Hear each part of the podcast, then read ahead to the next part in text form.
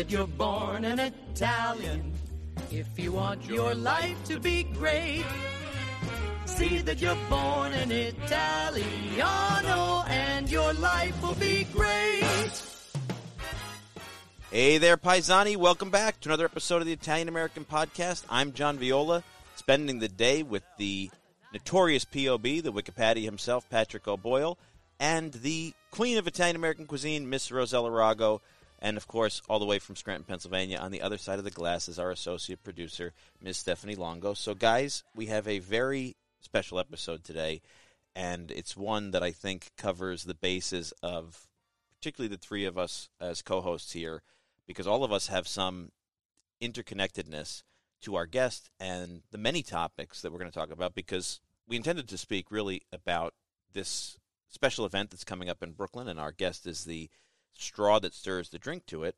But really, his life story and his bio is so interesting and so fascinating, and really covers the gamut of so much of what we're about that I think it's going to be a really great one to get all of us involved in. So I'm really very happy to have uh, the opportunity today, guys.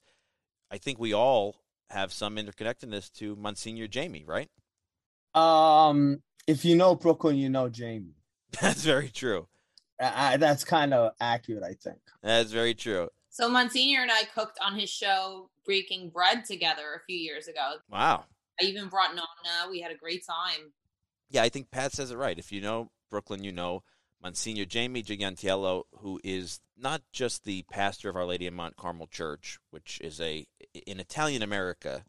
If you're not from the New York City area, that's a, a very, very prominent appointment because Our Lady of Mount Carmel Church in Williamsburg, Brooklyn, right across the highway from where I was born. It's the home parish of the feast of St. Paulinus of Nola and Our Lady of Mount Carmel and the Giglio of Brooklyn, which I think everybody in our audience has probably heard of, but you're going to hear more about it today from an insider. But Monsignor Jamie is also the vicar for development for the Diocese of Brooklyn. He's a chaplain for the FDNY, the New York City Fire Department, and uh, around Italian Brooklyn. He seems to be everywhere because he is on TV with his amazing culinary experience with his show Breaking Bread, and now a book coming out. So Monsignor. there's so much to talk about in this episode today. yes, there is. I mean, uh, uh, I still am um, trying to figure out what I want to do when I grow up. sounds about right. I feel like that many days. Yeah, let's let's jump right into that because I didn't realize until we started doing research. I've known you a long time. We've known each other a long time. You were one of the uh, celebrants at our wedding. But I didn't know you spent 10 years in the hospitality industry before you decided to discern for priesthood. Yes. Um, right after high school, uh, I went to the Culinary Institute because while I was working in uh, high school for a caterer, his brother was the uh, assistant principal at the Culinary Institute of America. So that's how I really, you know, got involved with the culinary cooking. And I loved it since I was a kid. And when you're Italian, you know, you cook and you eat. So uh, I worked for 10 years. I worked at the Carlyle Hotel uh, for about four years with uh, Cafe Carlyle, Bobby Short. Is that in you Manhattan? That was the Carlyle in Manhattan? Yes, the Carlyle. Ah, uh, those were the yes. days. Yes. Oh, fantastic. The famous Carlyle. And in fact, they just came out with a movie about two years ago on the 100th anniversary of the Carlyle. And they interviewed all the people that worked there to tell their stories. So I got a call one day, and uh, in fact, I was up at Rao's, and there was someone there from Rosewood Hotels who purchased it. I told them I worked at the Carlyle, and I started to tell them my Paul Newman story, where Paul Newman used to come in to eat, and he would, well, he was staying in the hotel filming, and uh, he would come over about 10 o'clock at night, and he would ask me to make him a salad, some dressing, and he would ask for all the ingredients. And you know, we did a lot of table side service. So I would prepare the salad dressing for him, and he would tell me what to put in. You know, some egg yolk, some anchovies, olive oil, this and that. And uh, so a couple of Sundays I made it. and I gave it to him. So one Sunday I said, after I prepared the salad dressing, I gave it to him, and I said, Mr. Newman, can I taste the salad dressing? So he said, sure. So I tasted it, and I said to him, I think you better stick to acting. So he laughed. Who would have believed a couple of years later, I see all of his salad dressings all over the country. and Paul Newman salad dressing. So I told that story. So lo and behold, they put me in the movie. So every once in a while, people, go, I know, I was watching television. They had this movie only at the Carlyle, and there you are telling your story. but it, it was a great experience there. And then I went to the Intercontinental and I worked there for four years. Uh, and you know, I worked in the kitchen for a while, but then I went into the front of the house. I was a restaurant manager, catering maitre d. So I did all of that. And then after that, I taught for three years, believe it or not, cooking and hotel management at Erasmus Hall High School. Huh. And uh, it was um, an experience, let me tell you. We had our own restaurant in the school, the students, and these were tough students from Flatbush. And uh, we had a restaurant, the teachers would come in and have lunch there. So it was an experience. And then after that, that's when I entered the seminary at 30 years old. You know, it's funny you, you bring up the point, right? When you're Italian, you cook and eat. And I think of all of us on here, you know, Pat and I, uh, since the day we met, have been exchanging recipes. We're always cooking. We're always cooking for holidays. We're always, you know, big group gatherings. I mean, I've been cooking my family holidays since I was 18. Ro always talks about, you know, her educational training was to be an Italian professor, and cooking with Nonna was born out of just her passion for food and tradition and stories. Like, Yes. I think there is some sense that when you're Italian American, by default, you're a culinarian, right? Like, Yes. it, it- you, there's always that that alternate route you can go and go into this kind of stuff because it's it is it's so integral to who we are. like we we we just grew up i mean i did anyway people ask me that all the time like how did you find this passion for food and it's like you don't have to find it it's there you just Yeah. have to do something with it eventually Yeah, that's very true. And it's kind of like the, the cure all, you know, you're not feeling good, eat. Mangia, eat. You know, Yeah. you have a true. headache, eat something. yeah, my wife keeps yelling at me because I'm, you know, the baby's starting to eat now, and I, I keep saying, "When do we get to give her macaroni?" And she's like, you, "Why are you worried about giving her macaroni?" I'm like, "Because all these little, all these kids, the next generation I see in my family." It's sort of 50-50 how many of them will eat tomato sauce. You know, you always see kids like, I don't I want my macaroni with just butter or I want it with olive Yeah, oil. Yeah, but where did these kids come from? I don't know. Millennials created them. I don't know. All I know is that my kid's got to have tomato because sauce. Ita- my my kid, my cousin's born 1970. His kids, I'm not making this up, two three years old. They're eating raw oysters. Yeah. I I, I- I don't buy it because you uh, I, the chicken thing. No, because you're going to be out there.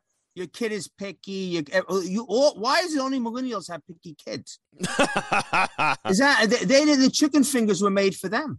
yeah, that's true. My cousin's Yeah. kids ate things like tripe and and snouts and and raw shell food. I don't understand. i cannot picture pat eating like the dinosaur microwave chicken nuggets no, no way. throw them at his mother and be like what is this I want know- right I I can remember like my parents left me because I would you know right down a few blocks from where Monsignor is in Our Lady of Mount Carmel.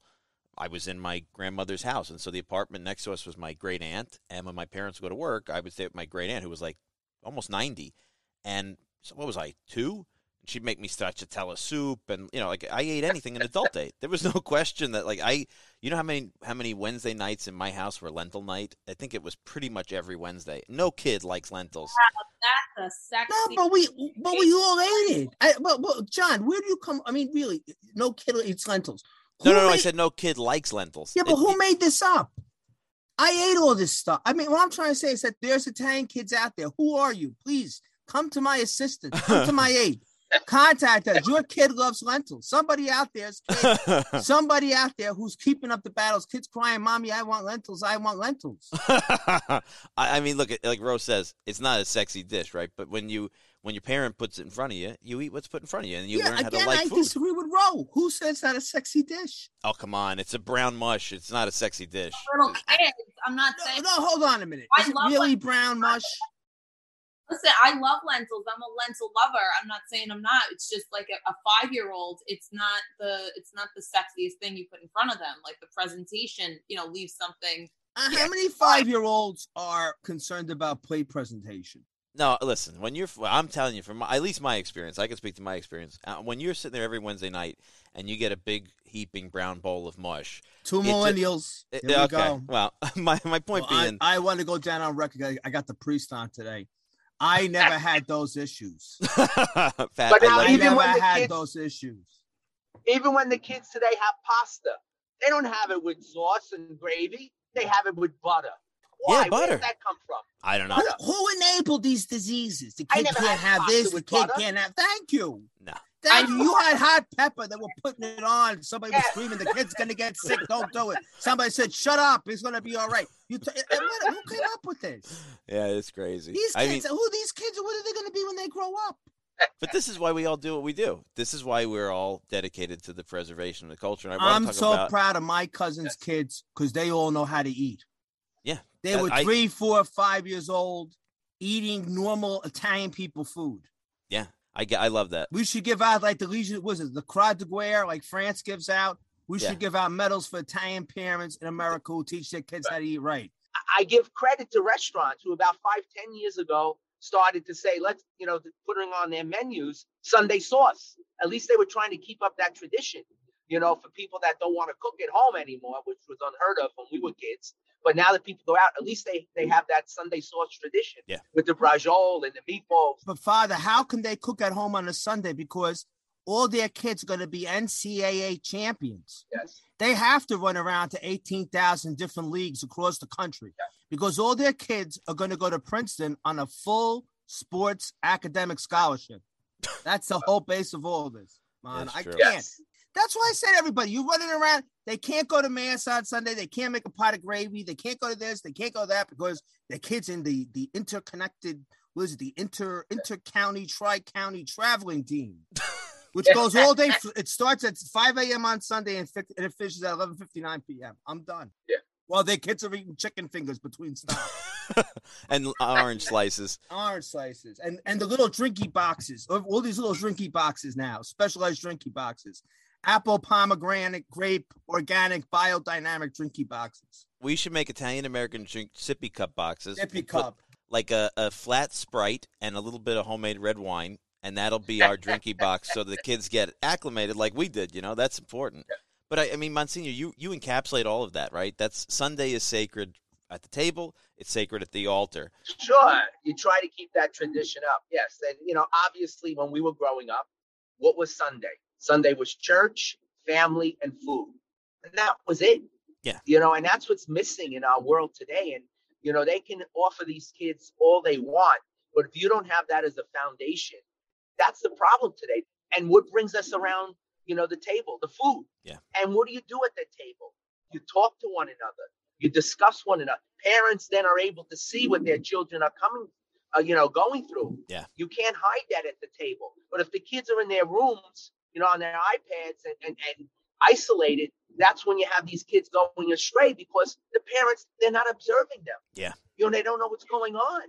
and you have so many generations together that you have you know second sets of eyes and ears with aunts and uncles and grandparents and Right. you know sometimes these kids develop different relationships with their aunts uncles and grandparents than they do with their Sure. parents and yeah it lets you raise the kid by tribe i, I think that's so important I'm gonna tell a story because I'm just in the mood today to tell stories.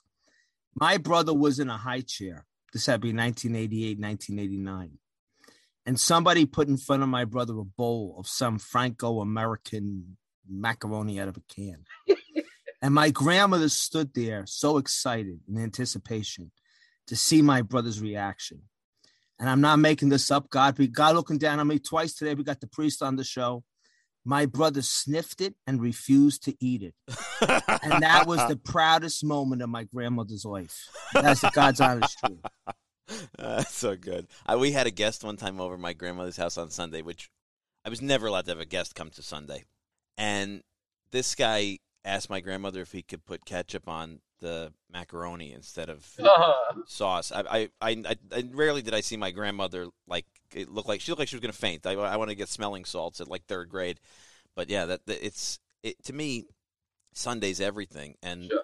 Monsignor, you you obviously grew up in a devout family, right on the border of Brooklyn and Queens, right? You grew up in Long Island City. Yes. Very big Italian community. And, you know, and that's what, you know, my cookbook and that's what the show Breaking Bread, you know, focuses on, you know, family values, our faith and food and how, and all the guests that we spoke about that came on the show always talked about those traditions that we had as Italians growing up and how they formed us. And what I did was basically I took all the, you know, a lot of the show, the episodes of the show, and I put them into the book and, you know, wrote some reflections in between. And it's all about, you know, family and food and our traditions that we're losing today with the younger generation, which is it's so sad to see. But Father, you bring up a word. I don't even realize if you realize that you said it that no one understands today. Formation, which is totally different than education. Yes. It's the sister of education. They're the two pillars of, of character. And I think that people don't realize that children were formated around that table with their grandparents on a Sunday. Right. That was formation and the act and the essence of the of the term. Father, let me ask you, what was your experience like in, in the parish you grew up with?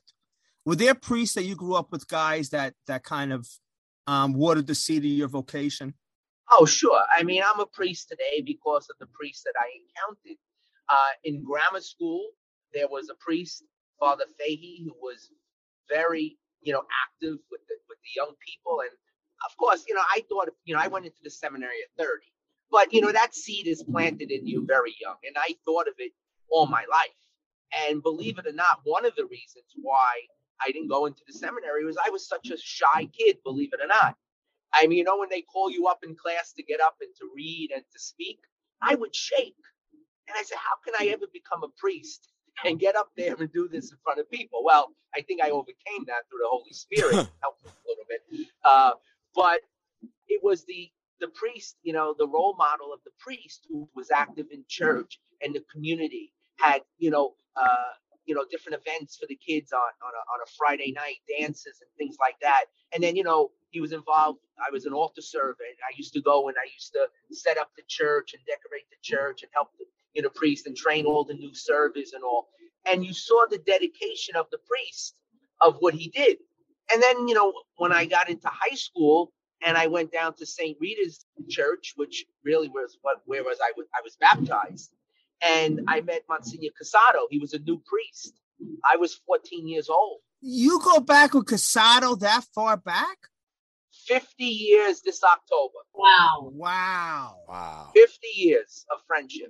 If you're And, from Brooklyn, you, know- get that. If you're not from Brooklyn, you're not going to get this comment. Yeah. But if you're from Yeah. Brooklyn, now we know Cassato goes all the way out. Sure. And I have to say, he never really, and I got to know him and all, he never pushed me. You know, he always said, you know, did you ever think about it? We spoke about that. But he wasn't saying, oh, you got to be a priest, you got to be a priest. I, you know, I did it on my own. Uh, but it was his, you know, his experience of priesthood, his all the things that he did, his dedication, his love for the priesthood, uh, and his, his witness was a testament to me, and that's why I'm a priest. And you know, that's sad today because that's what's lacking. Young people don't have that positive experience of a priest. One, because of the sex abuse scandal that has turned so many young people away from the church. Two, the ch- kids are not in church to see, you know, what a priest does.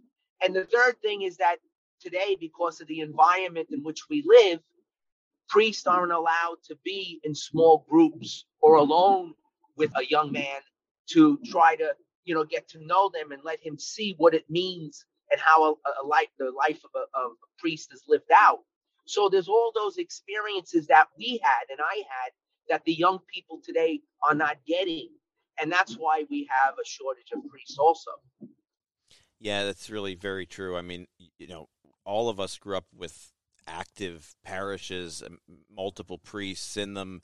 It's it's such a different environment. The parish and the Catholic school were the basis of the communal social life. Yes. The CYO and the Knights of Columbus and you Sure. your your you- what was what you didn't do with your family, you did with your parish, and that's especially as kids with CYO and the Catholic grammar school, and that's totally totally gone. And Patrick, you just said it before that the Catholic school, the Catholic education, what makes us special and unique is that we form the whole person, not just the mind with academics, but we, we form the person, the soul, who they are. And it helps them to develop into a loving human being. That's not just about themselves. You know, it's about the community, it's about the parish, it's about your neighbor. And that's what children get in a Catholic education. When you need mealtime inspiration, it's worth shopping Kroger, where you'll find over 30,000 mouth-watering choices that excite your inner foodie. And no matter what tasty choice you make, you'll enjoy our everyday low prices, plus extra ways to save, like digital coupons worth over $600 each week. You can also save up to $1 off per gallon at the pump with fuel points. More savings and more inspiring flavors make shopping Kroger worth it every time. Kroger, fresh for everyone. Fuel restrictions apply.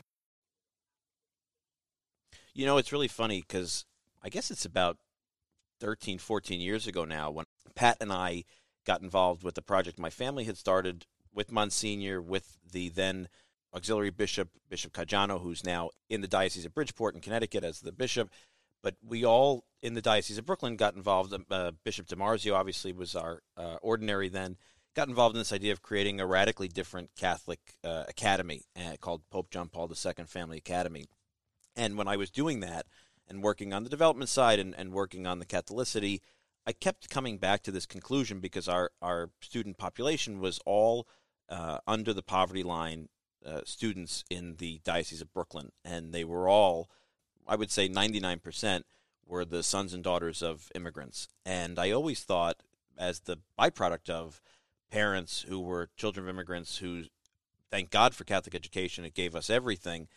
And I used to say to myself, you know, what everybody's missing is that Catholic education was a vehicle for a, a, a comparatively rocket powered progression into the American dream, right? What what Catholic education did for immigrants in this country for a hundred plus years, it never gets really valued, and without it, it's going to make a much more difficult path. And sure enough, today, this morning, as I'm doing my morning news debrief before our recording, I saw an article in the Los Angeles Times that basically said the exact same thing. It said, you know, Catholic education was a golden ticket for immigrants for generations. It no longer really exists in Los Angeles. I mean, you know, it, there's schools, but nowhere near where what it used to be with the parochial model.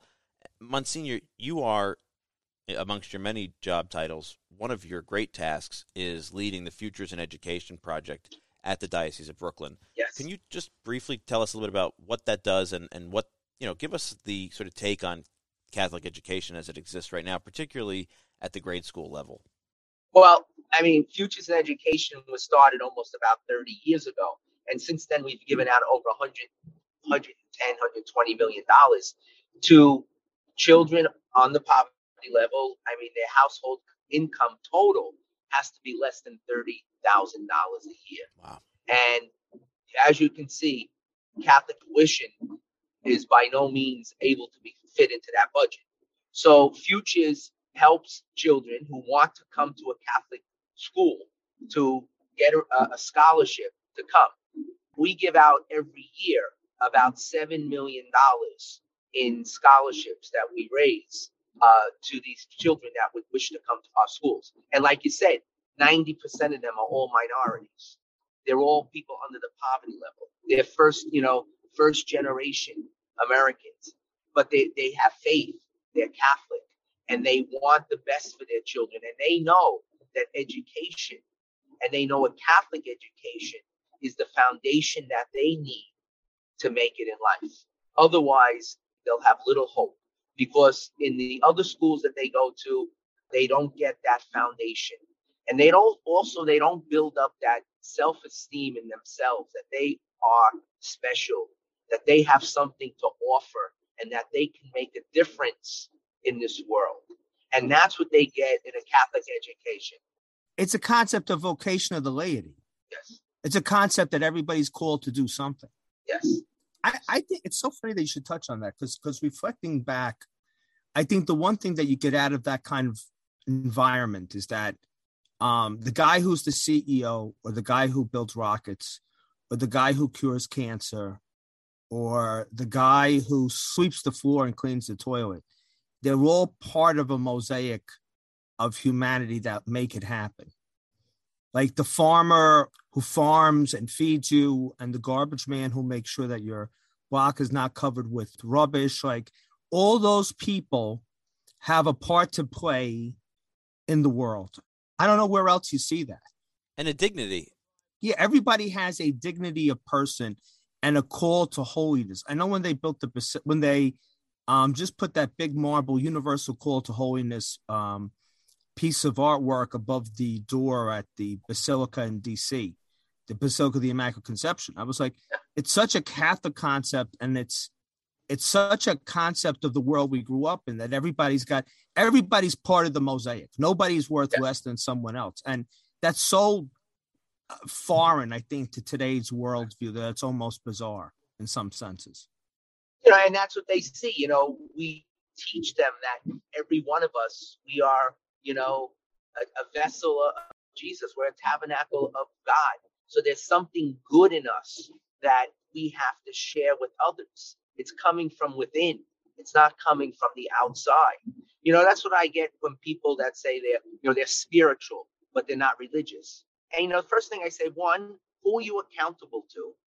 And two, what does that mean that you're spiritual? Oh, you're a good person. Uh, you're good to the people. Why? Because it makes you feel good.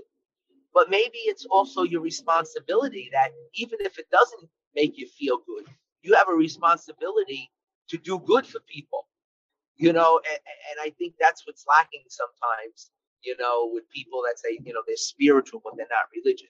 Look let's face it the church is human. You know that when once you put humanity into anything you're going to have issues you're going to have you know things that go wrong. But the church itself okay that's the vessel to god you know that's our connection with god and christ and, and that's so important in our world and, and it's unfortunate that you know, we, we get all this negative, negative publicity, and it, it's sad. It's sad. You know, you are in a very unique position, and I, I want to spend the second half of the episode really talking about the parish, the feast, everything that's coming up. But this is a good kind of introduction to that because you are in a parish that, like I said in the introduction, for an Italian American, you really can't ask for a better place, right? You've got this annual tradition that's one of the most important and famous in America, let alone Italian America.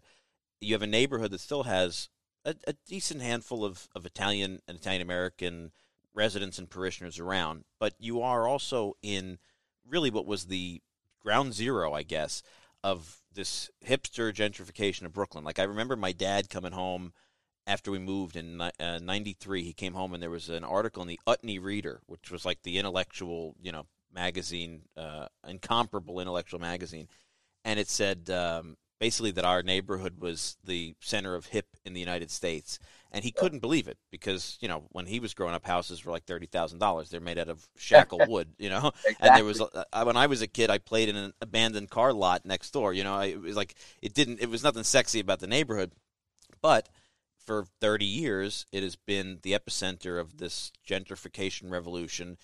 So now you've got a ministry to what's left of a cultural Catholic Italian community, but also a lot of people for whom Catholicism and a parish are completely foreign culture. And I know you've done a lot of work in developing ministries for those people, yeah. in reinventing, I guess, the the uh, idea of Catholic education for them from the earliest stages up. Right now, you guys have, uh, I guess, what still still preschool and is it kindergarten yet at the parish, or you're you're aging up?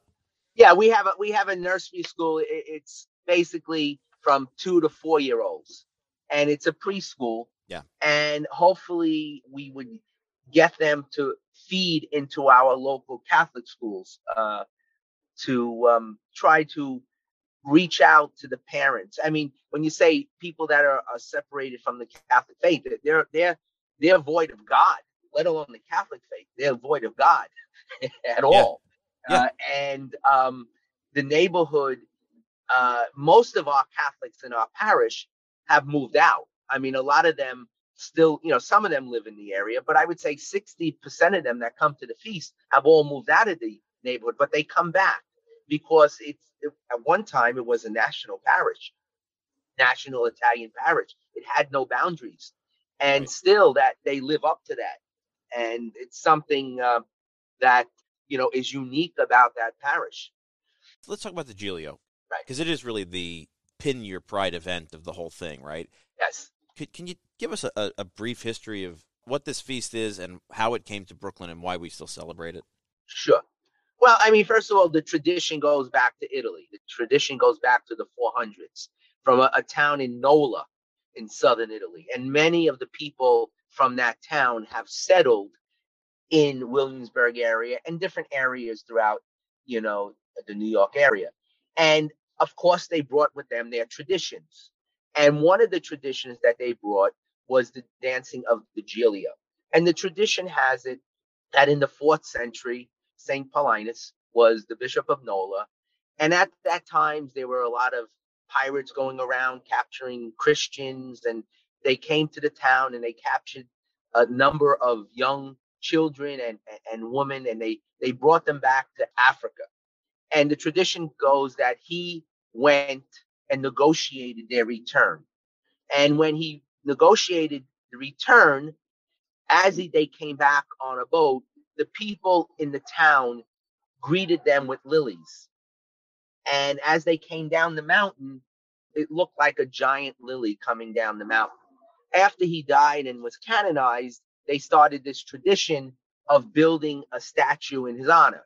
And I guess in the typical Italian fashion, which is a little bit competitive, each parish started to build a statue bigger and bigger. Yeah, I think of course. Yeah, because in Nola they have what seven Gigli they they do. They have seven parishes, and each parish builds their Giglio, and they decorate it. They have a theme, and they dance it through the streets, the narrow streets, into the square. And at the end of the day, the the, the day uh, has the climax when all these Gigli are in the square and then they they have a competition which is the most unique and uh, which is the tallest. And of course they brought this tradition back to brooklyn when many of them came here.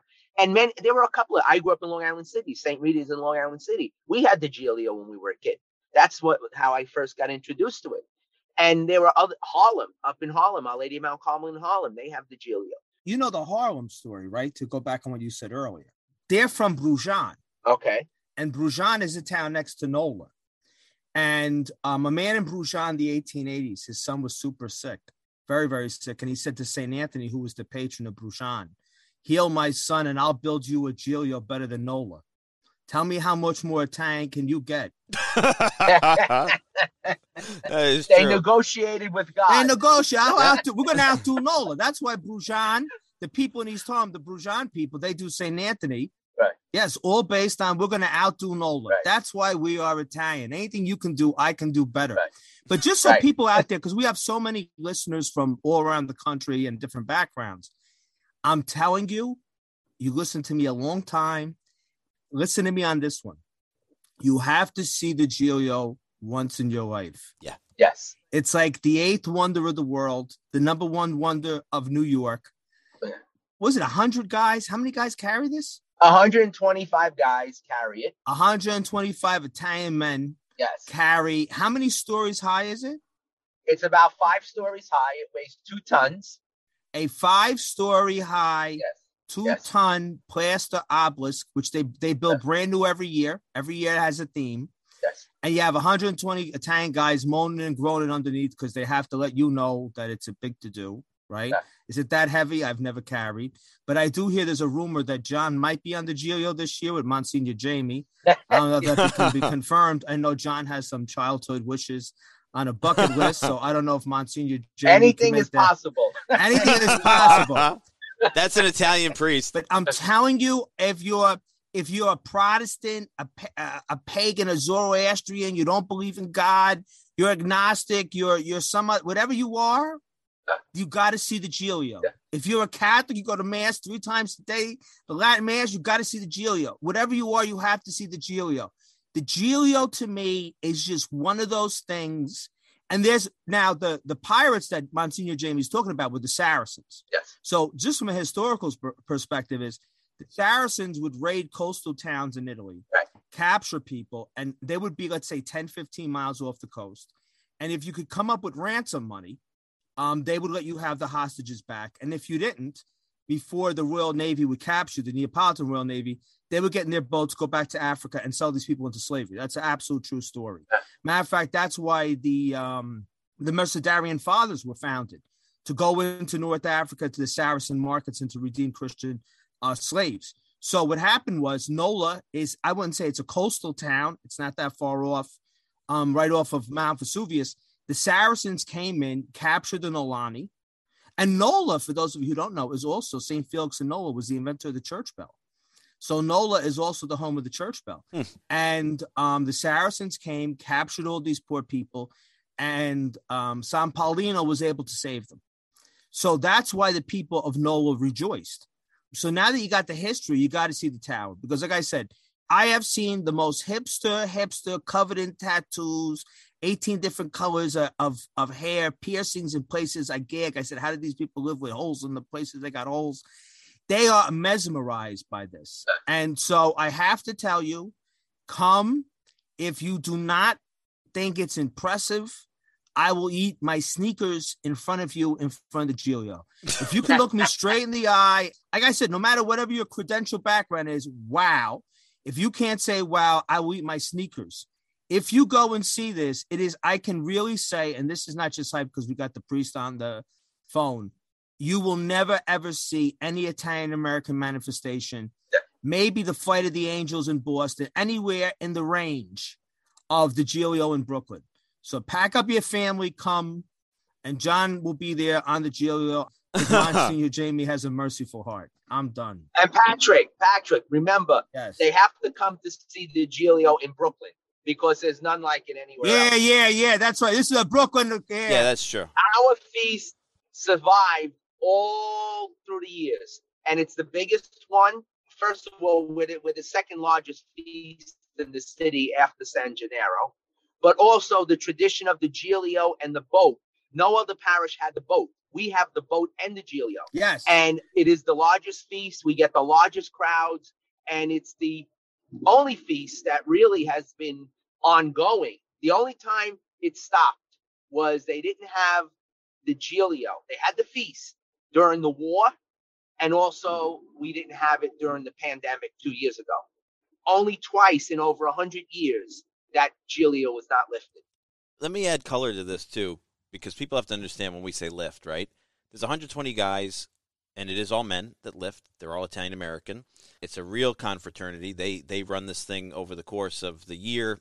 They have a hierarchy. You have the capos and the parans and all these. It's it's an organization of who is the leader of the dance, the conductor of the dance, who is guiding these guys because they're you know they're under this two ton piece of architecture, right? Then, of course, as Monsignor says, there's also the boat representing the Saracens and the and the return of the kids, and they start at different sides of the feast. And on top of the main Giglio is a full band playing the music. Yes. It's there's the d- dignitaries and guests. Monsignor will be up there for, to open with the blessings, and and so these guys. I mean, it's it's very labor intensive. This is a real devotion because it's not like you're that that that weight doesn't spread. It spreads over 120 people, but it's still a lot of weight.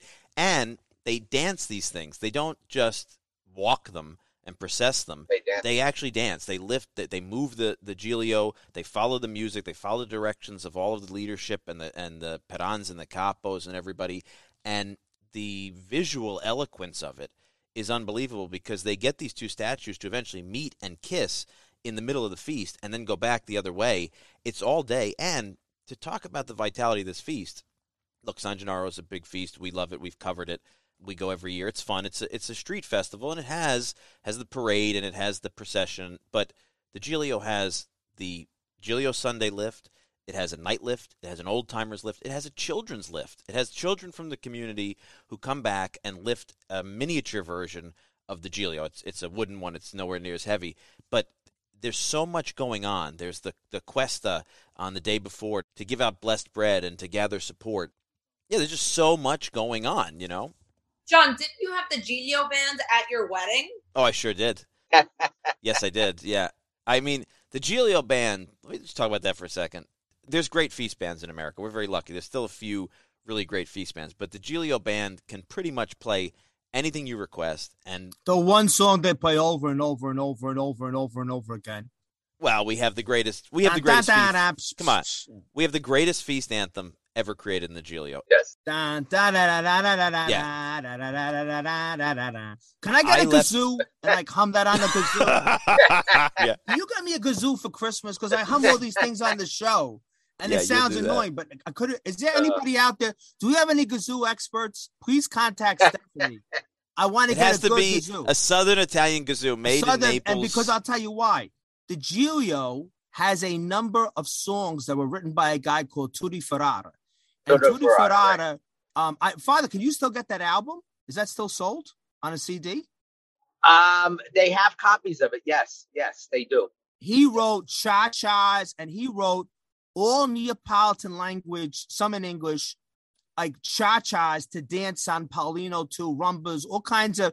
If you think of like Copacabana, Ricky Ricardo, 1950s, he wrote that kind of music for 120 Italian guys to dance a five story obelisk of plaster with San um Madonna me.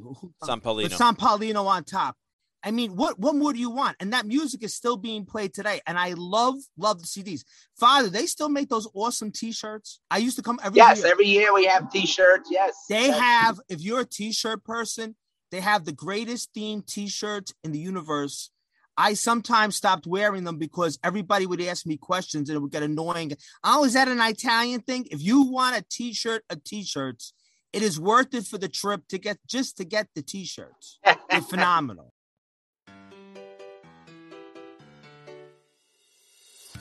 New episodes of Old Favorites are on Mediaset Italia this May.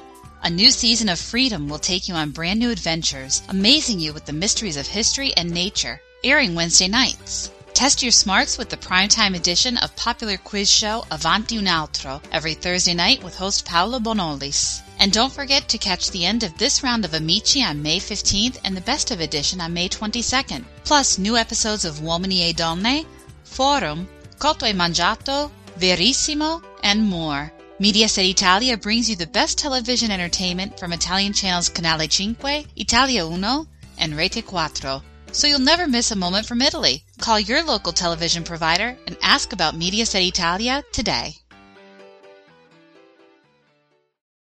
And just to give you a little, John touched about the hierarchy of the Giglio. I mean, you have the number one capo, then you have the number two and number three, then you have the apprentices who are going to become capos, then you have the lieutenants, and each lieutenant has a crew, and each crew has about 30 or 40 guys under the Giglio.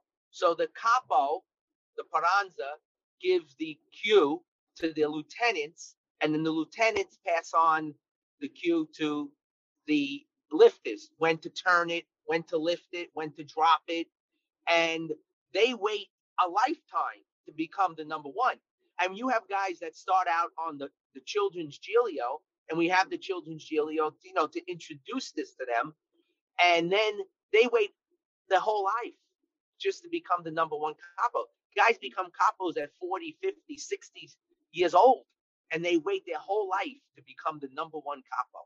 And it's a dream that they have. And the Capa Barans, Right, he's like the guy in a square dance who calls the moves. right. Describe as someone never saw it. So the so what you have is this team of 120 guys that are brought that are broken down into like management Crews, because they right. crews because they all have to they have to work in sync. Right. And the Gaba Gaba Barans is the because Barans is not done I think for a fishing boat. The Gaba Barans, which is like the captain, his job is to make calls so that these guys can dance it in sync so that the whole thing doesn't tumble over. I mean, it's a serious. So think you're 14, you're starting off as a runner, bringing water or wine for these guys to drink while they're sweating. Water, water, no Water, wine, no water, drinking wine. under the Giglio. Watch it there.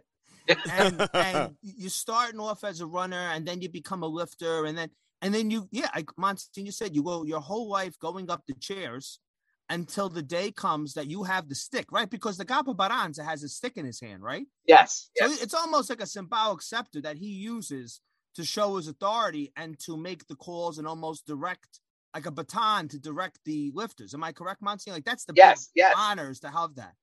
But the job I would love now, John and, and Monsignor talk about like two statues or two, I guess, crafts meeting. It's because you have the Giglio, the, the long obelisk, but then you have a boat with the symbolic pirate on it. So you have a hairy Italian from the neighborhood dressed as a 16th century or 4th century Turk, I guess. And he's kind of like the villain almost. Am I correct, Monsignor? A playful villain, I would say. Yes. So he's the playful villain, and the dancing they dance the Giglio on the day that not all not all lifts have the the the ship, but they dance the Giglio to kind of meet, almost kiss with the pirate ship because that is symbolic of um, San Paulino liberating the prisoners from from the Turkish pirate captain. Monsignor, why don't you talk a little bit about about the boat, the because there's a lot to do with the boat too, right? How do they pick the guy who becomes the villain for that year? Is that almost like the Gabba Barans, the same kind of competition? Yeah, they call him the Turk, the Turk, and he's chosen every year. And usually, it's someone that's been active in the feast that wants to get involved and become and move up to become a lieutenant or a capo. So that's like the first uh, real position that you get after you know just being a lifter with the boat. Then you become the Turk, and that's like an honorary thing that will put you in line and then to become a capo someday. So he's the one that he stands on the boat. Obviously, uh, he dresses up as a Turk, and he, uh, you know, he really plays the part, and it's a fun thing to see and watch.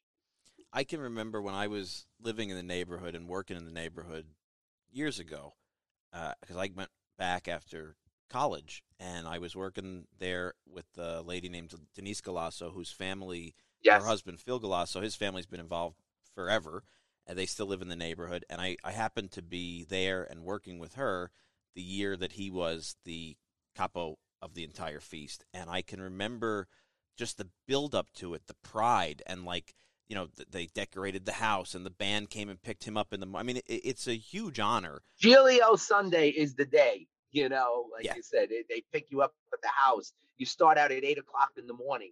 The band picks me up, and then we go to each capo, and then we ultimately go to the number one capo and the Turk, and then we all march from their houses throughout the neighborhood for about two hours, and we march right into church, and we begin with the mass and then after the mass, we walk out and we would bring the statue of St. Paulinus into the church, not the Giglio, the statue. And then we walk out of the church and we go right to the Giglio and we lift the Giglio all day. So it's a whole day event. Giglio Sunday is like Easter Sunday for people from Nola. Yeah. And it's seamless. That that that's the thing. It's seamless. Like there's so many listeners. You know, I, I've been blessed. So many of you contact me. I love talking to everybody. I wish I could talk to more people more of the time. And so many people um, who've been removed, uh, people who are maybe Italian genetically, but they were adopted by non Italian parents. That's a lot of uh, people that listen to us that have these questions, or people that, you know, they had one Italian parent and they grew up in the middle of Mediganistan, like the, you know, the middle nowhere America. They, they didn't have these things. If you want to understand what it is to be Italian, if you want to understand what it is to be from Campania, I think the Giglio is the number one anthropological trip that you can make, regardless of your own faith or faith background or lack thereof, or however you see the world from a spiritual sense. Because from the morning, from the Saturday night, the quest Questor, I say a Questor, right? I don't even know the Nabidan for it. Aquesta. Aquesta, Aquesta. What Aquesta was, the money to do the feast, people would they would go around, collect the money, and then give people who gave money the same way as, as I knocked on your door for when I did my feast for Marona de Mont they would go the the people who were super devout would go collect the money and then when you made a donation instead of giving you a holy card or a keychain they gave you bread. I mean how much money a politan can you get? Yes. And then from the whole day that monsignor described it because in the old days the society members would all ma- get together at the club. Like you would go to the mass as a society. You were together as a family as a society as a baez for the whole day. And you see that so much at the Giglio if you just because you're going to see it, but there's something when you're there, you feel it. And I can't describe it to you unless you're there. And it's like a, an electricity that radiates from this group of people. They're like particles that get together and they become like a this, this Italian American nuclear reactor. And no matter, even if you don't want to be swept into it, you're going to be sucked in. Yeah. If you don't want that feeling, don't go because you're going to be sucked into it. And if you follow them all day long and you want to understand genetically what's inside you and where you come from, if that's your goal, that is the place Giglio Sunday in Brooklyn, in Williamsburg, to be for the whole day from dawn to dusk, and then you're going to get it. and also it's it's good you know it's not the giglio obviously is the major focus of the feast but it's also the italian traditions of the food the zeppoli the sausage and peppers I miss the sweetbreads. Remember, was it Fazulos? yes That yes, guy was like 150 years old. yes right? yes Monsignor, yes what is your favorite thing to eat at the Giglio feast? my favorite is the braciole with the hot peppers and onions and of course the calzone the calzone is you know is the dough with the ricotta inside and the ham those are my favorites of the whole feast I'm starting a campaign for the sweetbreads. I, that's honest. I used to love those sweetbreads because he used to like barbecue them. They were like grilled on the Mm. charcoal. Pat, you Uh, should take it over. You should have Pat's sweetbread stands across the country. Can we do it together? You can be the sweetbreads queen, bro. We can get you a crown. I don't know how John John's autistic. He want to come know up what with that this. crown's gonna look like. Sweetbread We crown. could, we could we could fry sweetbreads, bro. You and me. It would be a lot of fun. Yeah, you know what? I've always wanted a food truck. Maybe we do like a tripe and sweetbreads food truck, and we just go from feast to feast. Yeah, how many other businesses are you gonna start, JP? You're absolutely right about that. All right. If anybody out there wants to be a sweetbread tripe operator, let me know. I'll fund it. We'll start this. We'll go, we just got to go to the feast. It is true though. You, you you go and like it's an amazing feast because of all of its authenticity and so much going on. But it's also just a really fun day in the neighborhood, and it's lively, and there's rides and games, and it's got everything you could ask for. What um guests are gonna uh, any any special performances? Because the last time I was at the Giglio feast, well, you know, before you know the the world was ending and stuff, Alfio was performing. Yes, yeah, he he performed a couple of years, but now he's back in Australia, Right. uh, taking care of his uh, his mother. I mean, his father passed away, so Yeah. you know I, I- I'm in touch with him. But you know, hopefully when he comes back, he'll you know he'll be back. Love it. Uh, I'm trying to get uh, Chris Macchio. Uh, yes, Chris is going to perform one night, and uh, it's always a a fun, fun night. You know, we have a band every night, and uh, you know we get them to play some traditional Italian music, but also a lot of you know current music, and you know we try to reach out to the new people in the neighborhood because uh, you know they're interested, they're curious, as you said earlier, they're fascinated by these traditions because they don't have them. And when they come, you try to talk to them and you try to engage them. Uh, and you know, I wear my collar all the time in the in the parish, and you know, they don't know what a priest is, or they they they have these uh, you know uh, concepts of a priest that you know they don't talk to people. They're different. They're odd. They're weird. Wait, but you're not like a regular priest. Like you're a cool priest. Oh, thank you. You are cool priest. Yeah. Is that why you made me? You asked me to do your wedding, It's since Monsignor Cassato couldn't make it. Oh, oh wow. he remembered. Wait a minute. Time out. Time out. Time out. Let me be fair to Ro. There's a geography to that too. Monsignor Cassato's down by her part of Brooklyn now. Th- Those are two different Cassato Italian call Brooklyns. you up and go ha ha ha shit. What did Cassato say? Did he kind of like rub ahead. in your face a little bit? Oh yeah, I had the dream team. I had the dream. The you know the marriage was a disaster, but the, I had the dream team. uh, for, you know, Yeah. Monsignor Cassato married me on my on my rehearsal dinner, and then right. did you know the the the spectacle. You know, he was. Yeah. I had. I couldn't have had two two more qualified. I, I had the the best of the best. I mean, No, thank you. Good thing Cassato and I are best friends because we joke with each other all the time. Yeah. You got to tell Monsignor Cassato when you talk to him. I want him on the podcast. One of the most impressive Italian American, um, I'd say, presentations I ever heard was he one time spoke for John Leo Heyer, who's kind of like your diocesan historian. And he spoke about being at St. Rita's when the big Italian immigration came in the 70s. And he talked about how, I guess, whoever your pastor was at the time, Monsignor Joe DeMarco. How Joe DeMarco taught him how to be an Italian priest. Yes. I thought it was one of the most fascinating conversations I ever heard because, you know, so many of our listeners had family that came in 1880 or 1890 or 1900, but especially in North Jersey, we had a huge influx of Italian immigrants in the 70s. Yes. And these Italian parishes were revived because the need for Italian speaking services and clergy all, all came back into necessity. And that was kind of like in the early years of Monsignor Cassato's priesthood. So I would love for him to come on one day and talk about that. And I'd also like you to come back and talk about how is it dealing in an Italian parish with hipsters? Because that's got to be a whole other episode. I can tell you there are no finer Italian priests, and I use that title as a whole, you know, a whole word, Italian priest, than Monsignor Jamie and Monsignor Cassato. And the first time Nicole met uh, Monsignor Cassato, we were at Bamonte celebrating something as a family. Bamonte's is a 120 year old Italian restaurant in the neighborhood. It's also active in the feast.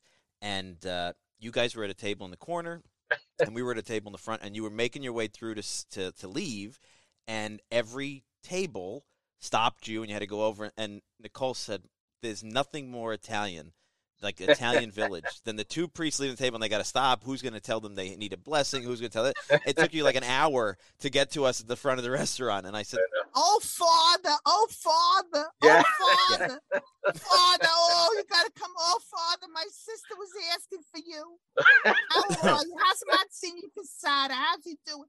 Oh, I can't remember the last time I saw him. Oh, it's been so long, Father.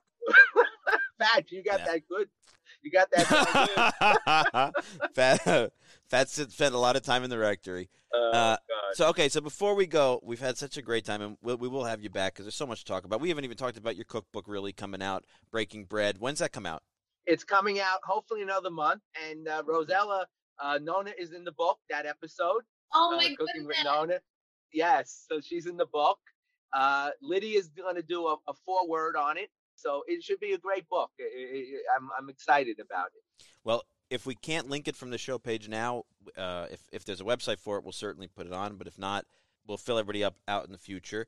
And we're going to link all of the information on the, the feast and just remind everybody what the dates are and how long it runs. And Yeah, it's July 6th to the 17th, and the 10th and the 17th. The 10th is Giglio Sunday, and the 17th we lift the Giglio again. We call that Old Timers Day. We invite all the old capos back, and then on the Wednesday evening, the 13th, we have a night lift, and that's spectacular because the Giglio's all lit up. I love that night lift. That's Yes, my favorite. Yes, yeah, that's a beautiful thing. Yeah. And don't forget, it is the Feast of Our Lady of Mount Carmel as well. And the 16th, we go around with the float and Our Lady through the streets of the neighborhood. So it is a, a great feast. It runs for 12 days. Uh, we have a children's night where all the rides are all included, and it's a great time. So come out. Well, I can tell you that we are going to be there because Monsignor has been working with us on helping us. You know, if you're a fan of our YouTube series, Greetings from Italian America, we're going to be out there, the three of us, filming on Giglio Sunday and, and a couple of the other subsequent events before and after. So we're going to be there if you're uh, interested in coming out. John, I'm confused. I thought we were going to be there because you were going to be on the Giglio with Monsignor. Pat, Is I tell you what, I was Pat, confused. I'll, if Monsignor brings me with him on the Giglio, will you lift a, a song? no, I'm going to be on. I'm to be on the pirate boat. That's the guy I support. okay, I'm in the pirate ship. So my brother used to lift, and I've never lifted. I, I should probably, I should probably do that one year. But that's I'm not a very physical person. Those who know me, so Well, you, you're not Nolani either. That they probably I'm not Nolani They would either, probably yeah, say, "What's this theater doing here?" yeah, exactly. It's half Sicilian, yeah, well, half Sicilian, huh? Gold. but it's going to be a special week at 12 days, and we'll be there for parts of it. So hopefully everybody comes out. And I'm gonna I'm gonna close us out as I like to do sometimes with a little bit, a little sampling of the Giglio song "O Giglio e Paradiso" by Tutti Ferrara, because I can say in closing, you know, my my family left the neighborhood when I was four. We came back for on and off for years for my grandparents and of course for the feast. And somebody once said, and somebody else who had left the neighborhood at some point said, if you've lived there some part of your life, if you had family who lived there, if you're in any way connected to this feast, the moment you hear the beginning of this song, da da da da da da da da, you are transported and you can't help but tap your foot. And that's true for so many people that I know that live in the neighborhood or have left the neighborhood or have connection to the feast of the parish. Once you hear those beats, this song stays with you, and it and it gives you gives you goose pimples. I mean, it really does. It, it gives you chills, and uh, I'm getting them right now talking about it, and I cannot wait to be there and be a part of it. So, Monsignor, thank you for taking the time. I know you're busy and being with us. Thank you so much. And I look forward to coming back. And John, I just want to add one thing to what you just said. What you said was wonderful and it's true. It also reconnects you with all of your loved ones who have passed on. Absolutely. Because right away you think of them when you were a kid, they were standing next to you, they were lifting the Giglio, they were having a good time, and they all come back to you as soon as you hear that song. And it brings tears to your eyes. Yeah. Tears and joy. Yeah. If you are from that certain sliver of Brooklyn, it is your national anthem. Really, it, it, it's just uh, it's a part of everything. We we play it at our family weddings. We play it at Christmas, and Yes. we're going to play it out for you now, so you know it and hear it, and hopefully you come and join us and celebrate really what is one of the absolute bucket list experiences in Italian America. So we hope you guys enjoyed this conversation. We look forward to seeing you at the Giglio. Thanks for listening, and we'll see you next week. Tutto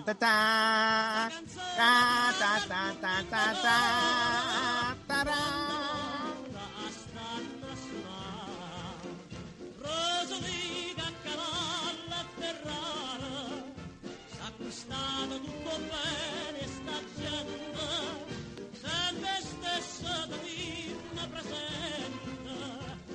τα βότα στα φέστα